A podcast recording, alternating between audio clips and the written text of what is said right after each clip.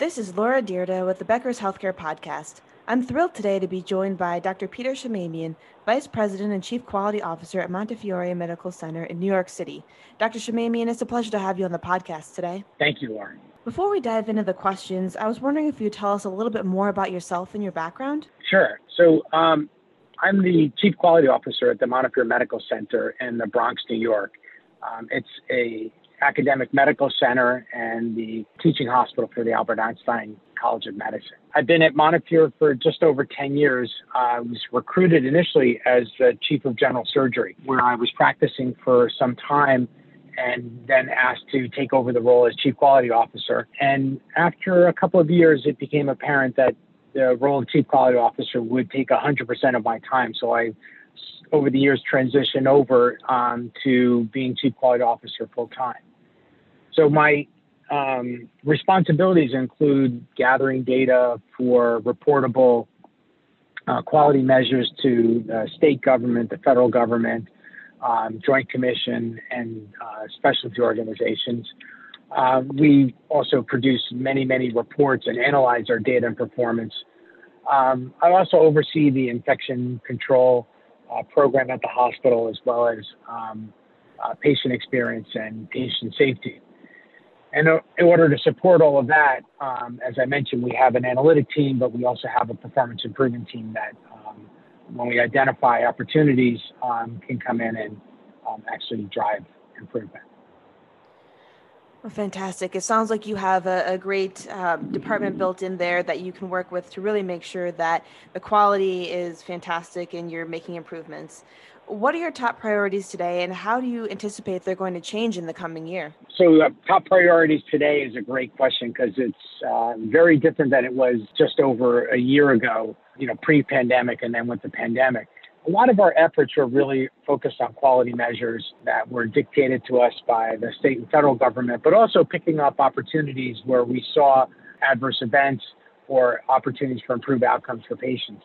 But for now, our, our, our big priority is continuing to make the hospital safe for patients with COVID and without COVID that come in, to continue to bring uh, back the patient's confidence to come to the hospital for their care. So we, we do this in many ways and many collaborations, again, with infection control, but also carefully tracking um, eh, the COVID patients and populations in the hospital and also trying to predict where that um, census is going to go so that we can continue to keep the hospital open to provide care for patients that, that need it. One of the sort of tragedies with COVID was patients that needed care weren't coming to the hospitals. And um, during the, the height of the pandemic last spring, we actually had to cut down on services because there just simply wasn't enough beds and providers. Got it. That makes sense. And so you're really able to now uh, just kind of bring that focus on having people come back to the serv- hospital for the services they need and the types of surgeries and anything else that um, typically they would be getting and be very helpful for them after the pandemic. That's right, and we we, we try to keep track of that, um, looking at the a couple of data points, and you know, uh, it's not just number of surgeries, but types of surgeries. Are they elective? Are they emergent? Um, and we're really trying to get more into now looking at our screening for cancers and other diseases, or those patients coming back for them.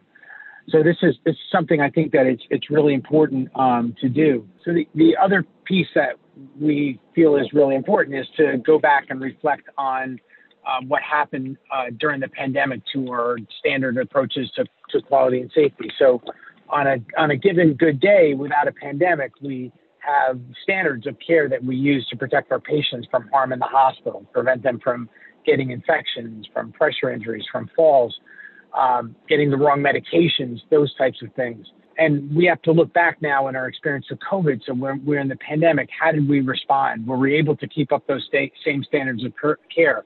Is this ingrained in the culture of our organization that uh, no matter what, there are certain things that really rise to the top in care that we we need to um, we need to do. And I think it's a really important lesson for the staff um, as we reflect on these care standards to see how important it was for the outcome of patients because again we, we were dealing with covid but we were also dealing with everything else that comes with caring for a patient in the hospital and the fact that we maintained those standards allowed us to have better outcomes for patients with, with COVID. Well, fantastic. That, that sounds great. And um, from your perspective, what are you most excited about right now and what makes you nervous?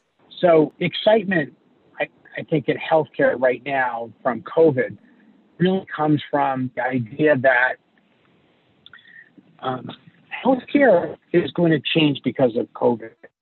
And some things that would have a big impact on healthcare that has taken us a long time to get to. So, a, a really good example in my mind of that is telemedicine. So, there had been a, a, a great deal of hope that we could begin to be able to interface with our patients in more efficient ways other than having them come into a practice to be seen.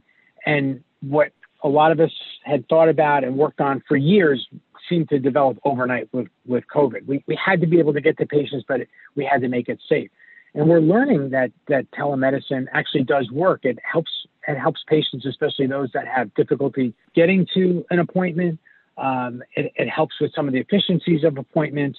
Um, and it, it helps, um, in, especially in those interactions where you potentially wouldn't need to have uh, direct uh, c- contact with the patient. So, for example, behavioral health. I-, I think that's something that we learned, and we learned how important that is. And I think that we can expand our reach to patients. I also think it maybe will begin to signal that we need to find a better way to provide health care to more. So, one of the tragedies of the pandemic was that it was patients with pre existing conditions and potentially pre existing conditions that were not controlled well that suffered the most and had higher mortality. So it tells us that our healthcare delivery system needs to be able to reach more more people and to begin to stabilize them. And that in fact, if we had care that that rewarded the efforts to reduce hospitalizations and reduce the need to have to be uh, no longer independent, um, those outcomes would be better. So that sort of population health approach could have been really dramatically better for, for hospitals. The other thing is is around um, you know public health initiatives. So, you know, if we if we think about um, you know how this came together, um, you know we're we're um, as in hospitals um, asked to show data on, for example, our flu vaccinations and how important that is to protect staff and protect patients when they come in. But these types of public health measures um, for making sure vaccinations are up to date, uh, yearly flu vaccinations, the importance of vaccines for keeping people from getting sick, um, to recognize um, when there is an outbreak of a disease and how to mitigate that. I think those lessons learned are going to be tremendously important moving forward. Um, there, there is there's an opportunity there now to have the public um, understand, um, you know, what that infectious diseases are still around a lot of us remember AIDS in the early days, TB, um, MERS, SARS, Ebola. These things they, they, they keep cropping up, and they were really complicated when they came along. And COVID is just all of those um, um, uh, essentially on steroids. Um, that has, I think, now opened the eyes to the importance of of, uh, of public health initiatives, and and I think that um, many of the state departments of health are now focusing on um, broader training for public health. And I hope that more uh, individuals, whether they go into traditional medical school and then take on um, public health roles, or even people that, that, that are trained directly in medicine, but also take on public health roles, uh, that would be important because I think that that can really um, mitigate a lot of the disease and suffering that we have. That makes a lot of sense. Thank you so much for going through that with us. Now, before we wrap up our conversation, I had a question for you about leadership. What are you, your three pieces of advice for aspiring leaders today? It, it, it's such an important point that you bring up around leadership. And the last year has really shown us the importance of leaders. I think one thing that's really important as a leader is you have to remember that you're not sitting on the carriage with the reins, that you're in front of the team pulling with them. And the team needs to see that and they need to feel it. And, and, and you really have to pull extra hard because that's what your team needs. They need to feel that in order to be able to come along with you. Um, my, my analytic team has been working seven days a week for over a year um, you know, and and it's and, and, they're up on Sunday mornings um, producing reports that we know we need to support the operations of the hospital. They want to do that now because they, they see the importance of what they're doing. They they really feel that sense of I'm fighting back this pandemic in in my ability to provide information that's relevant and timely. Um, you know, being able to get some of my staff who were nurses that had not been at the bedside for years to now go back to the hospital and support the clinical staff. Um, that that was those that was really complicated, but but they they knew that we were all in this and we were all pulling together.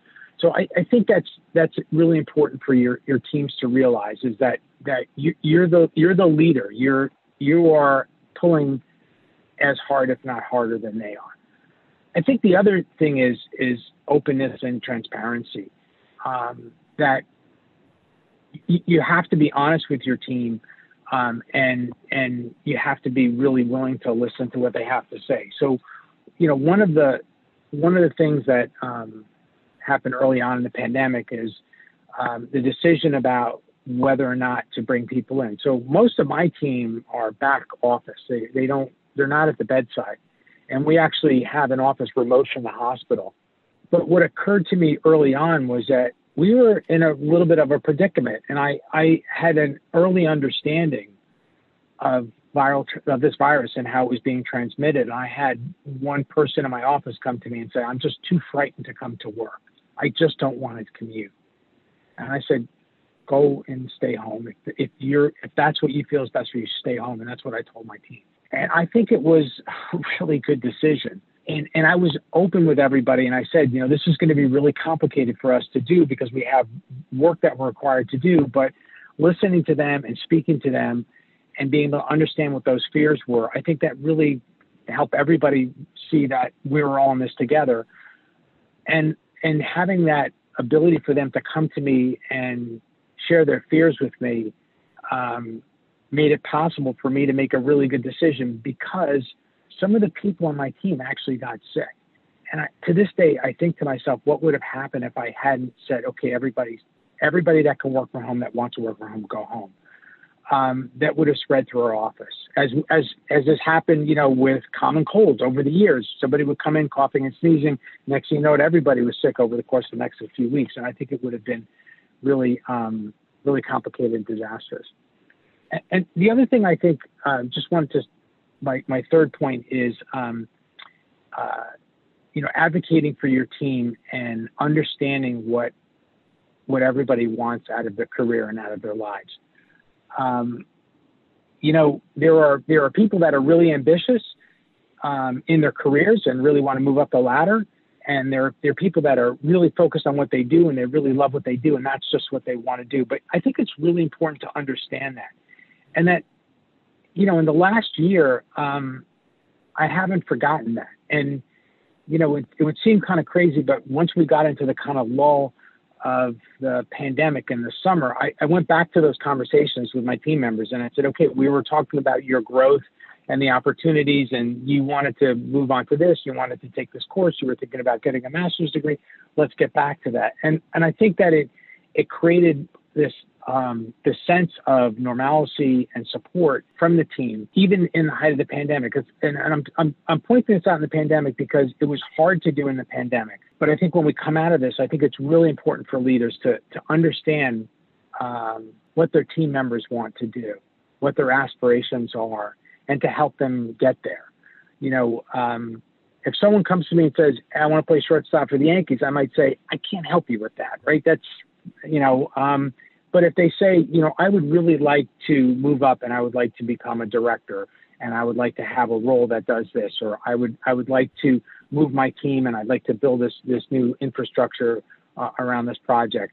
Um, I would like to. I, um, some people say to me, "I would, I want your job," you know, and I, I don't think they want to kick me out, but they're they're aspiring to to a career path. I think it's extremely important to support your team members on that um, advocate for them, continually review their performance and their progress, give them that really constructive criticism, uh, because then you'll find you'll find that they row extra hard for you when you need them. Dr. Shamamian, thank you so much for joining us on the podcast today. This has been a really fantastic discussion, and I look forward to connecting with you again in the future. Well, thank you. I've really enjoyed it.